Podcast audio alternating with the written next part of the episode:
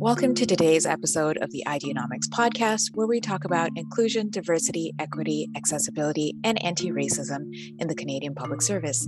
I'm your co host, Niha Shahzad Chandarajan, joining you from Ottawa, which is the land of the unceded and unsurrendered territory of the Algonquin and Anishinaabe peoples. And I'm Sean Karmali, joining you from Toronto, which is traditional territory of many nations, including the Mississaugas of the Credit, the Anishinaabe, the Chippewa, the Haudenosaunee, and the Wendat peoples, and is now home to many diverse First Nations, Inuit, and Métis peoples. Today, we're being joined by Deputy Minister Daniel Quan-Watson. Hi, Deputy. Good morning. Hi, how are you?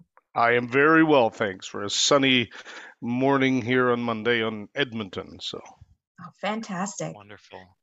I'm wondering if you could just give a quick introduction of yourself for our listeners. Sure. Well, currently, uh, I am the Deputy Minister of Crown Indigenous Relations Northern Affairs. It's my fifth deputy appointment over the years. I started uh, my federal career in Vancouver on East Van as a PM1 and started a career where I assumed I might make it to PM3 before I retired and took a couple of detours on the way and have enjoyed several different departments and took a decade off to work with the two provincial uh, governments of Saskatchewan and British Columbia before coming back to the federal family and have enjoyed my time in all of those places enormously. Oh, that's so great. I didn't know you had um, experience in the provinces. That's fantastic. Yeah, it was a great and fantastic experience. Amazing. Thanks for sharing that. And you mentioned about uh, having that experience when you think about that moment just before the PM1 position that you had, could you take us back to that time when you decided uh, to begin a career in government? Uh, where were you in life? What was your headspace like? And you know, what did you know about your your identity at the time? Mm, no, all excellent questions. You know, at the time, my headspace was I have to pay my student loans, and I had you know, finished university earlier after several years and accumulated what uh, was then a massive debt, probably not comparable to the debts that people have to incur today, given the way things have gone in the world. But mm-hmm. nonetheless, it was uh, more than I could afford to pay by being unemployed.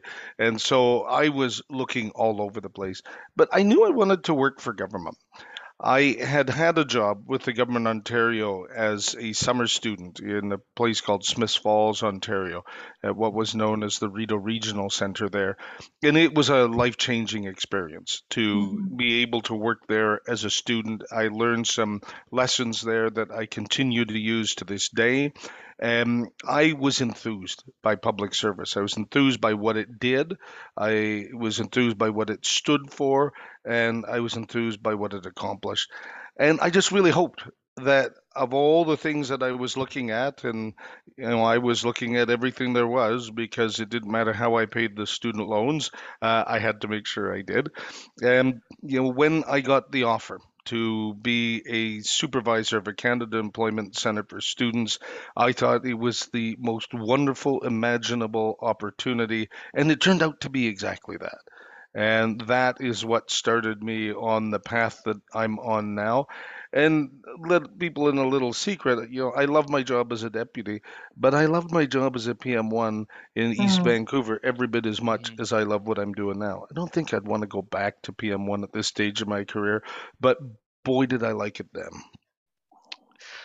Wonderful. You know, reminded me when you were just talking about that that Service Canada Center for Youth. I think that's what they they call it. I used to be part of that, and it just resonated with with me right away because that's that's part of the the trajectory of where I was. And so, um, when you think about that moment of of joining the public service and what an opportunity it represented, what would you say to people today who are listening to this podcast who are thinking about you know, wanting to join the public service?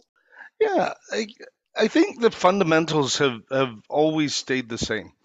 And the fundamentals is that the public service is something about something that is about and much bigger than any single one of us.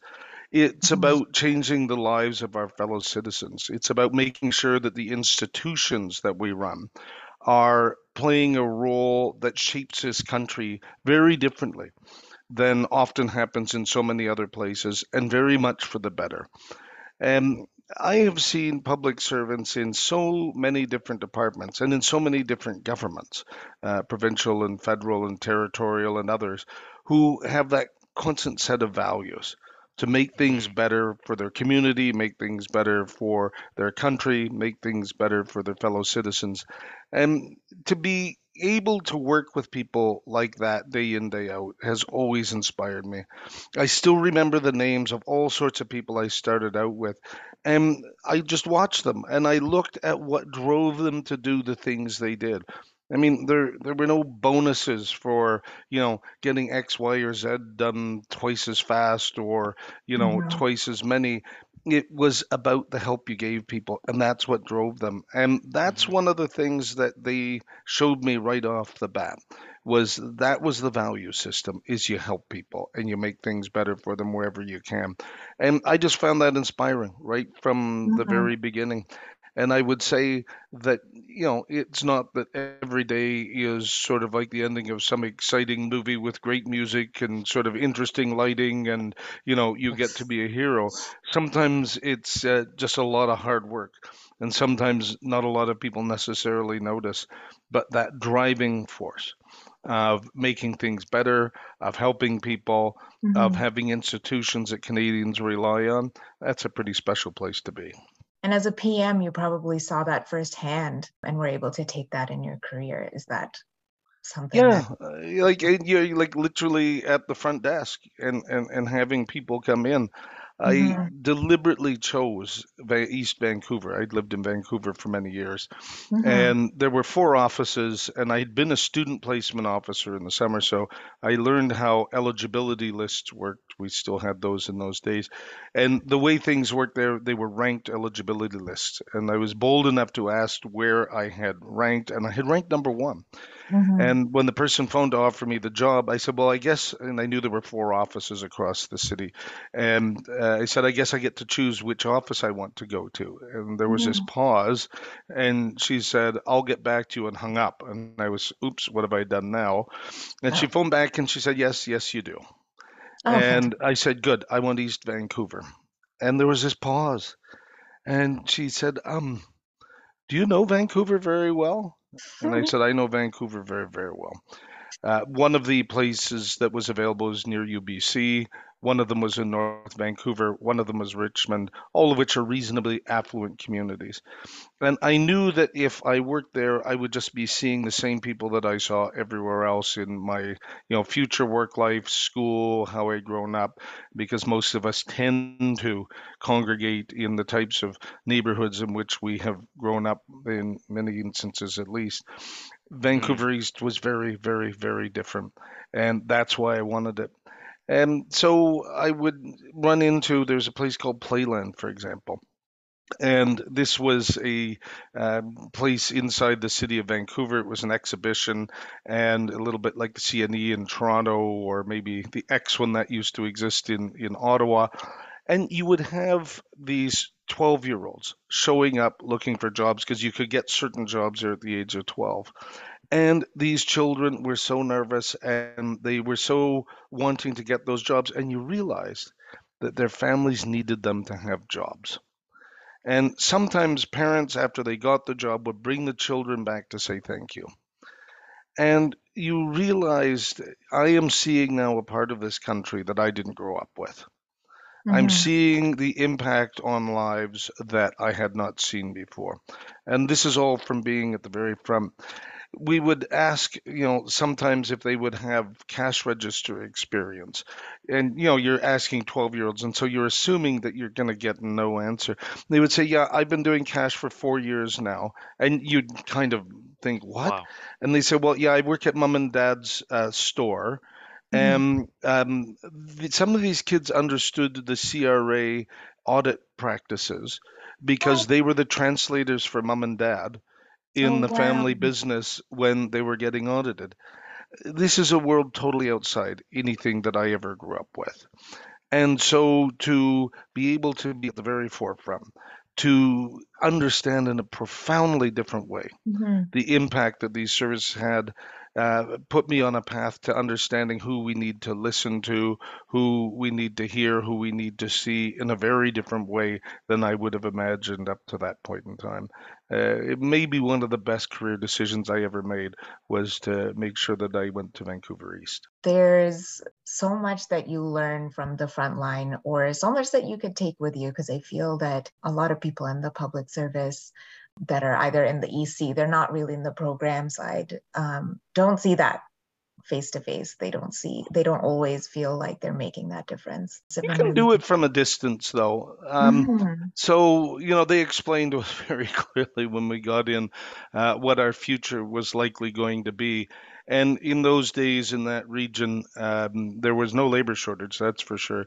And they made it really clear you're going to spend at least six years as a PM1 and then at least six years as a PM2. And if you're lucky, if there's a PM3 available, you might be able to apply on that after 12 to 15 years. That was just normal. Nobody sort of, you know, not. I don't think anybody was real thrilled about it, but everybody just understood that was the case. I was a little bit lucky. I was in Vancouver and they needed somebody to work on official languages uh, and privacy and human rights and, and other Mm. things like that. And so, uh, in a very bold move, after three or four months in, I applied for the PM3 job and I got it.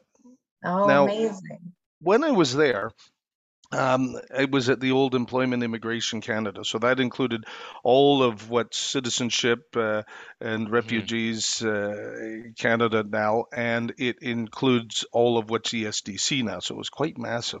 Mhm. I was dealing with human rights issues and privacy issues, and there was this case where this um, mother had brought the child to Canada and uh, to flee a war in a particular country where they were um, drafting very young children into that war. And this, under the law of that country, made that child a deserter. Now, it took a long time to get the refugee hearing, and the mother went back to the country Yeah. and was unable to be found. Now, as often happens, if a parent travels with a child to explain the refugee case, all of the information is in the mother's file. Mhm. And the child's file basically had next to nothing in it. And so when the hearing was coming up, the lawyers for the child were saying, listen, we need the mom's file because that has all all of the Mhm. story about fleeing for refugee status and why. And it was a big long file, and we had it, and those of us involved had read the whole thing. And all, everyone in the department, right up to the experts, was saying, no, you don't have any right to this file under access to information or under privacy. Yeah. And uh, that left this boy, who was considered a deserter by the country that his mother had left, uh, in danger of being sent back. And it was absolutely known that the penalty for that was death. Oh, God. And so it was one of these things where the whole system was saying, "Yeah, we've tried, we've tried, we've tried, but there's no way we can do this. Mhm. And I remember just thinking it was wrong. That can't possibly be the right answer. Yeah. And so I tried every exemption in the book, and people started to get actually quite tired of me taking this on. and then, um, you know, I thought I'm going to have one last go with this. And I reread the entire act. Now, remember, I'm like four months into my job. I'm 24 years old. I'm dealing with the experts from national headquarters on this. Who am I? And I went and instead of reading the exemptions, I started at the beginning of the act. Mhm. In the beginning of the act, the first provision was information is only to be used for the purposes for which it was given. And I thought this has to be the answer. And so Mhm. I sort of took a big gulp. I called all the experts back who were tired of hearing me, didn't want to hear about this anymore the lawyers, the experts in privacy, the others. And I said, you know, I know I've tried every exemption possible in the book to have this information shared. And I know you said no to all of it. Mhm. But here's another provision. It says that the information provided is only to be used for the purpose for which it's provided. There's probably a 200 page file where the mother had poured out her heart of her just terror of what was going to happen to her son. And I said, Is there a single one of you that won't say that the purpose for which she gave this information was to save his life? Mm-hmm. And there was just stone cold silence. And I'll never forget it was DOJ that popped up 1st and Mhm. said, That's good for me. And then everybody else said the same. Now, I have no idea what happened. Right? Yeah. I have no idea what happened in the hearing. That wasn't my issue. But what I do know is that even from that sort of EC-ish type position, that analyst type position, that thing that wasn't frontline, I made a difference that day. And Mhm. he got the hearing that he was entitled to have. And we don't all get to do those things all day long. Mhm. But if you think about the way that government has changed your life, either by the things that it has done or by the things that it hasn't done, the things that it's done well, the things it's not done so well, Mhm. the difference between all those things is a really small number of people that are thinking about these things right through the system. Mhm. And there is no sort of greater likelihood of making that difference in the most senior ranks uh, from an EC3. It's what you spot. It's it's how you see things. It's what you bring Mhm. forward, and it's the the contributions you make. Well, thank you for that. I think that's uh, going to be inspiring for a lot of people who are sort of on the on the bottom rungs. Mhm. Well, you said also that it's about changing the lives of of fellow citizens, right? And arguably, we could do that best when we feel empowered to to be able to change things within our institution, or like you said, spot things within our institutions and uh, be heard and find that sort of belonging. And so, how did your your understanding of your identity sort of shape the choices that you made in your work? And how did you find that belonging? Like, did you have networks or committees um, or mentors who were able to to help you find that here? You know, I saw that question in the prep materials and I loved it uh, because it actually made me think about how far we have come. Um, in 1982, 7% of all executives were female. And it was considered the great experiment, and the veterans, and I mean veterans literally, because a lot of them had come out of the Korean War, who were all men in their late 50s, early 60s uh, in the group that I worked in, many of them felt very free to be very vocal about how very stupid an idea it was to have women in management positions. And they would talk about it openly and don't even get onto the topic of race like Mhm. people so when i was doing privacy i regularly had people who wanted to well, government officials who wanted to hold back comments that were just blatantly black and white racist uh, in there and it was just the way they talked about people Mhm. so the idea of talking about inclusion uh, Yeah. the idea of talking about race, the idea you sure weren't going to talk about uh, um, sexual orientation because you know the, the purge uh, went on to the early 90s in the Yeah. federal institutions, right? So Mhm. it is you didn't talk about. Nonetheless, I knew who I was. And nonetheless, I knew what it meant to not have my views included or the background or history of people included. And, and so I think, no, there were no networks, right? Um, Yeah. That, that would not have been cool. That would have been seen as a dangerous thing. But it's changed enormously Mhm. we're having this conversation. We're having this, um, uh, doing it as a podcast. Mhm. I've been through parts of my career where you might meet secretly with people and quietly talk about these things, but you sure weren't going to make it public. And and here we are, talking about it openly, uh, having these conversations. So it was hit and miss. Uh, I didn't have anybody to look up to in most of the positions I had that was a person of color, for example, who had quote unquote made it. So you had to learn these things along the way. There were a few, but very few. And Mhm. you know, I think, as you know, to this moment, I am the very first ever deputy minister in the federal public service to be of Chinese Canadian ancestry. And what that Mhm. means is um, there are precious few people that I can look to that sort of uh, are the same type of role models. Sure, I've looked at some fantastic uh, deputy ministers before, and I've learned enormous things from them. That's true. But when a Canadian wins something on the world stage uh, or is recognized on the world stage, we feel differently about that than watching an American win it for the 19th time. And Okay. uh, it is different when somebody uh, who shares some or part of your background Mhm. is suddenly the person who is actually being able to achieve these things.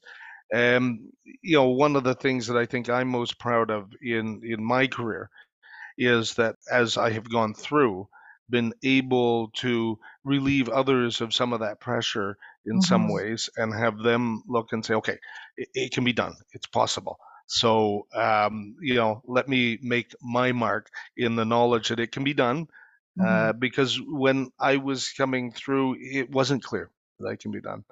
As a deputy minister, you get this wall of photos along your um, the the wall up to your office. I've Mhm. been a deputy minister, uh, as I was noting, uh, through five separate appointments. Not once has one of those photos had a person of color in it ahead of me. Yeah. And it's a bit of a reminder of how much things have changed. And it's a bit of a reminder of the importance of role models as well.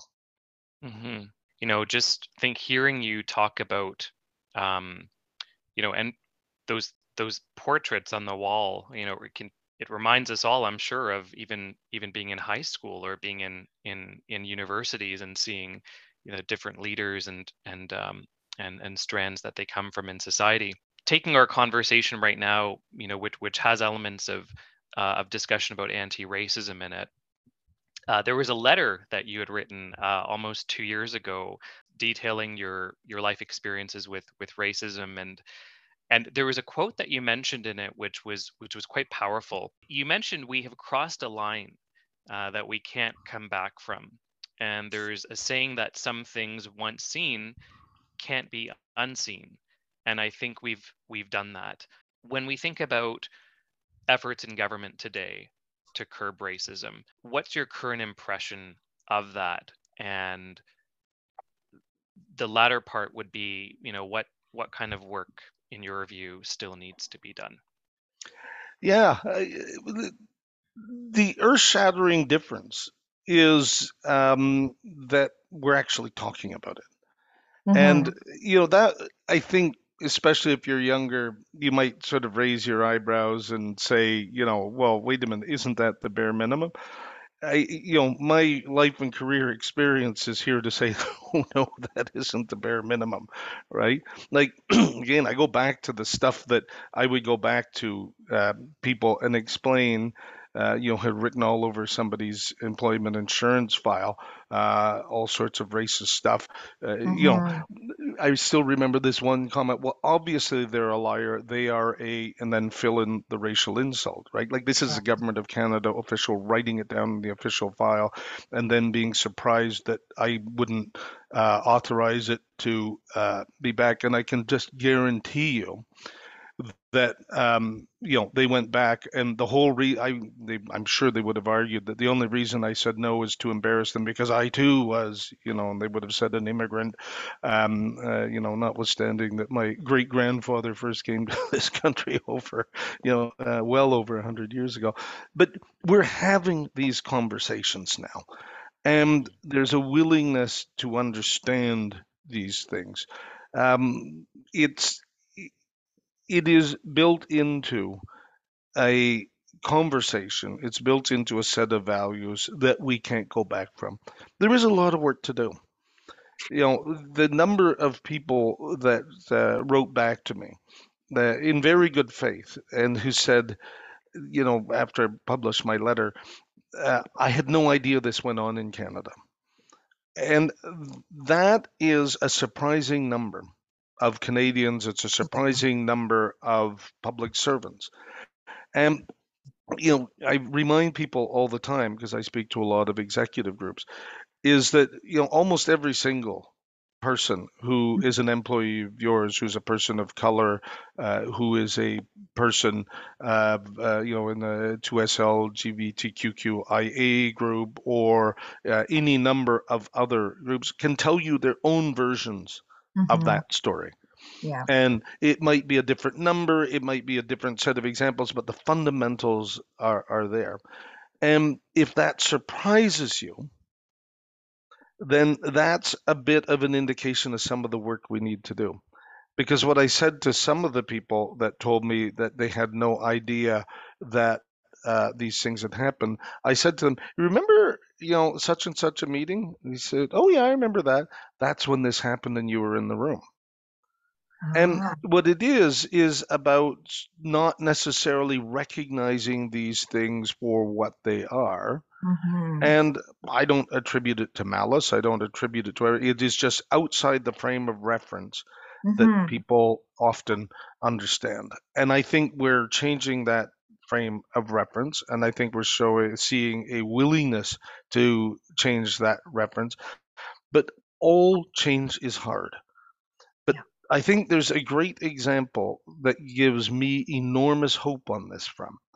As a young public servant, you know, one of those veterans from the Korean War, some apparently saw something in me and took me aside one day when there was some option for some promotion. He said, Daniel, I I just will give you a piece of advice. I you know, want you to be careful. Uh, you'd be having a woman manager if you worked over there. And for him, that was enough just to suggest you, you, sure don't want to do that. You know, I don't know what Mm, he meant, but it just like wasn't a good thing for my otherwise promising career. If I asked either of you how many female managers have you had, number one, you'd be insulted by the question. So would all of your your listeners. And number two, if you agreed for some inexplicable reason to try and do the count, you'd have to really think about it because it's a question you don't ask yourself. mm, We've gone in the space of my single career from this not only being an oddity, but openly mocked mhm. to a point where we have gotten to a very, very, very different place. And I think the work that we, and it doesn't mean that there are no issues there, it doesn't mean that we've solved it all, but we're in a profoundly different place. And I see us on the same trajectory when it comes to questions of race. Yeah, of course. And I think you're right. It is a bit of that people, it comments or or any questions like that, they don't come from a place of malice, right? Like sometimes it's just our brain puts those blinders on certain things that just need to be pointed out to us. Well, Um, I mean, just like when I'm dealing with these 12 year olds who are looking for job I got a job when I was 12 too, delivering newspapers, but I mhm, did it because I wanted to buy more comic books. Yeah. I didn't have any frame of reference where, in order to pay the rent, these children need to work. That's right. You know, or it's the difference between eating just about enough versus not eating enough. Like it, Mhm, it's just a totally different frame of reference. That said, there were no doubt children in my high school mhm, and elementary school who are living in that circumstance. but mhm. it wasn't a part of my consciousness and i Yeah. think that's that's often uh, what we run into Just going to shift gears because you mentioned that you're in Edmonton right now.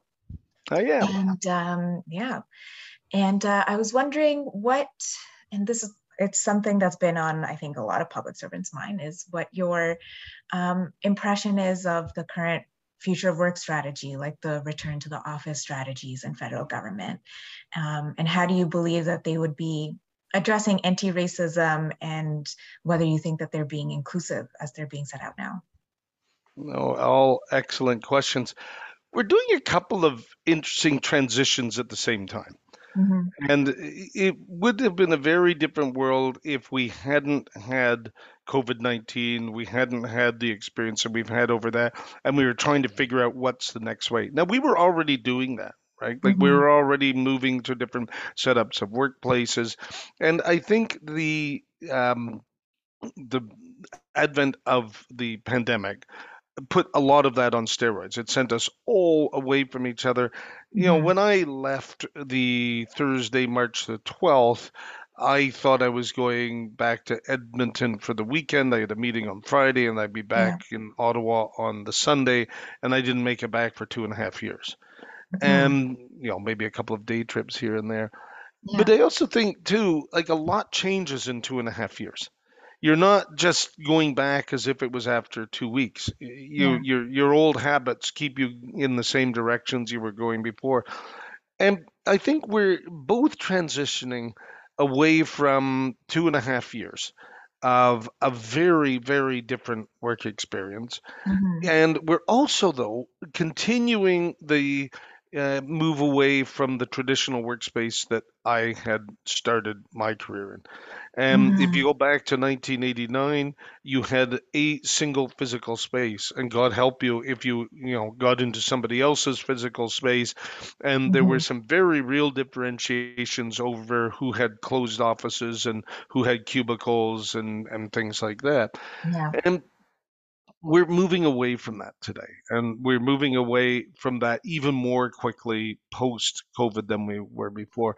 But you know, I talk to a lot of public servants, and I talk to a lot of public servants of color, and it's Mhm. amazing to me the number who are most worried about the public transit ride getting Yeah. into work, and in some parts of this country, even more so than others, the incidence of hate crimes has gone up exponentially. Uh, the willingness of people to simply make uh, caustic remarks or insulting remarks, uh, even if they don't rise to the level of the criminal, is something that is very different than we've seen in a long time in this country.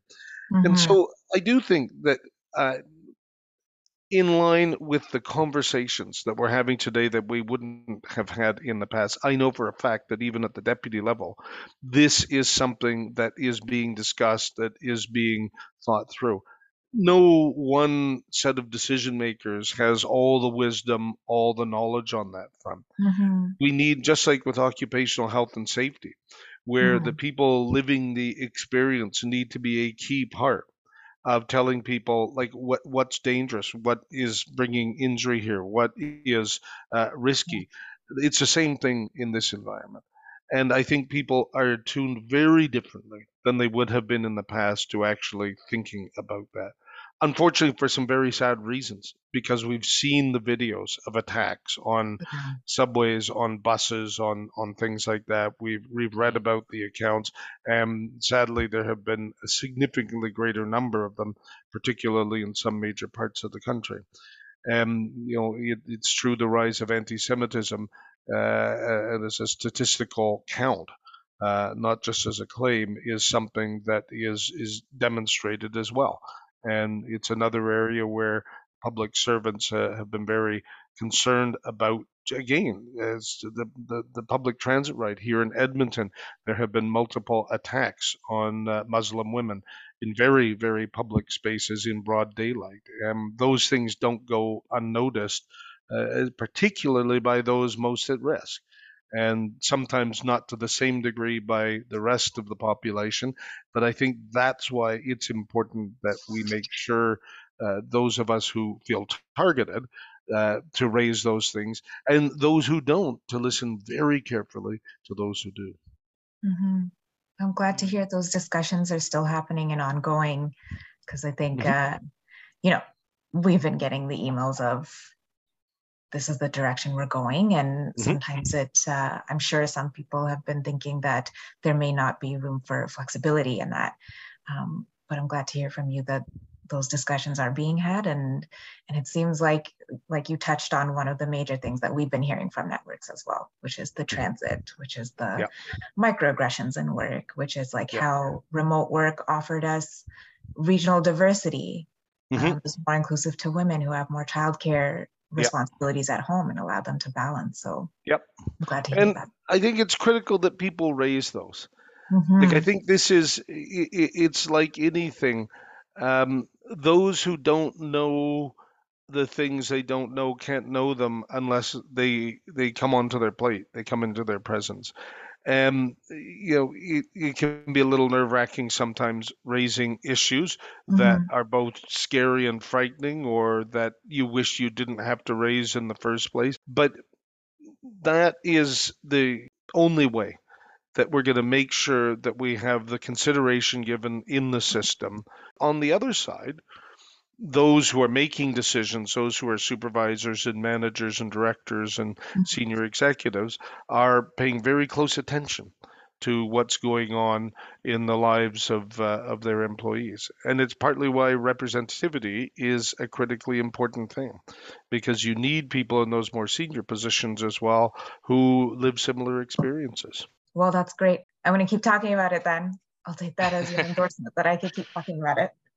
Just really a lot to to hear and and and nice to hear what you've just mentioned about um, you know uh, throughout this podcast. One of the things that I was captivated by was um, you mentioned if there's a book that you would advise or would suggest to people who are in those middle management, senior management positions, that is a book that would inspire them. It'd be wonderful to hear from you about that.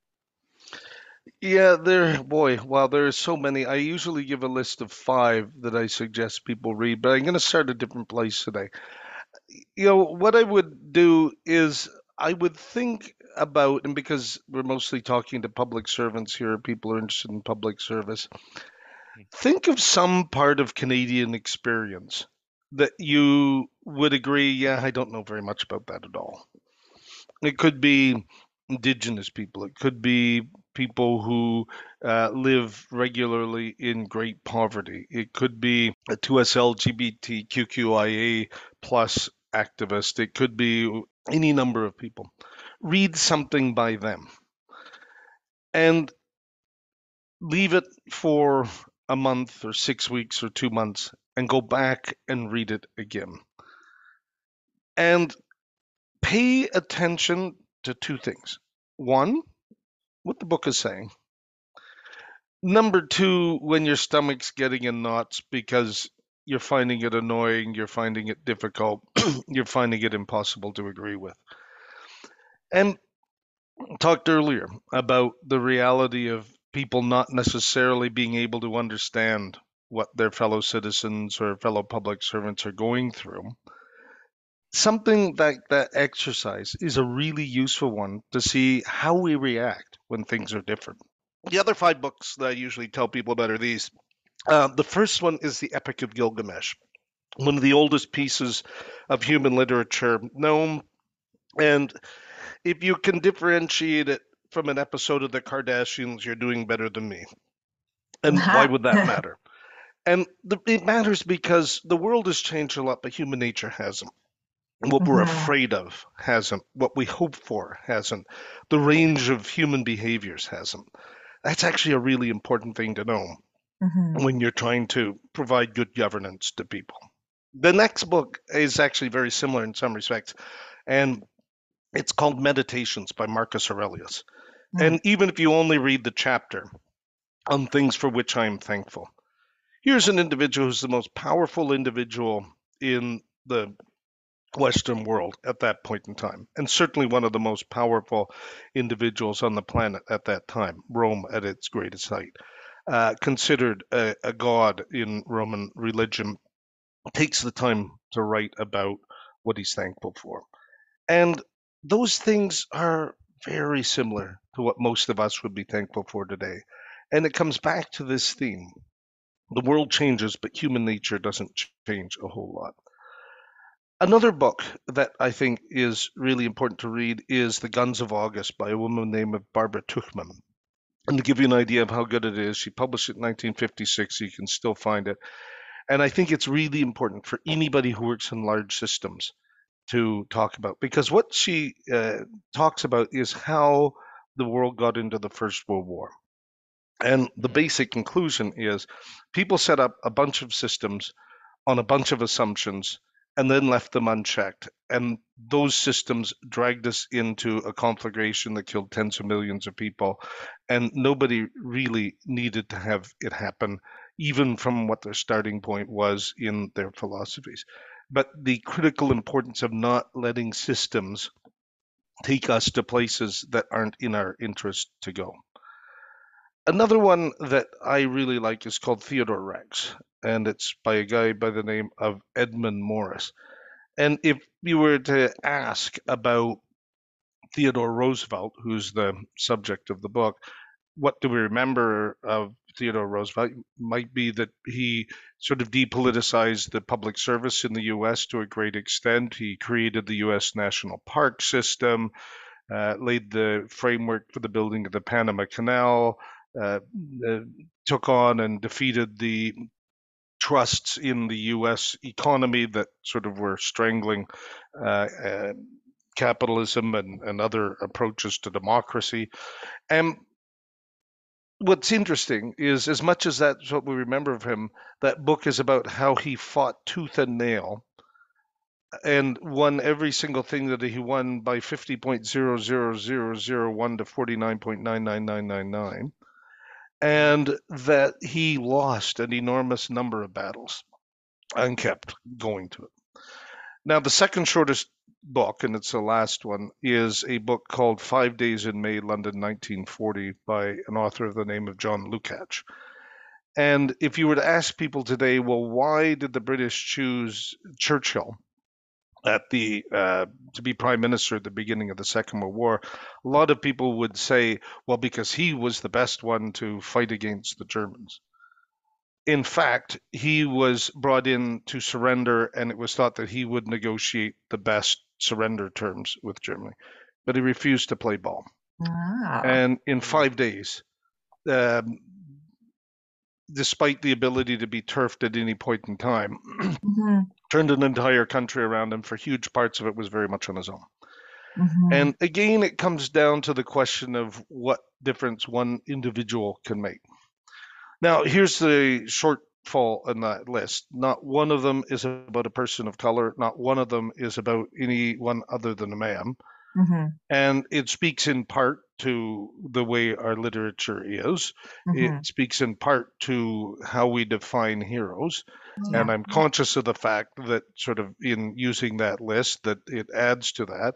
Uh, but that's why I started where mm-hmm. I started earlier, which is to say, go find someone that you don't know anything about, who comes from a mm-hmm. background that you don't know anything about, read what they have to say, but pay attention to how you're reacting when you run into the parts that are new to you or that you don't agree with or that uh, you know make you want to scream.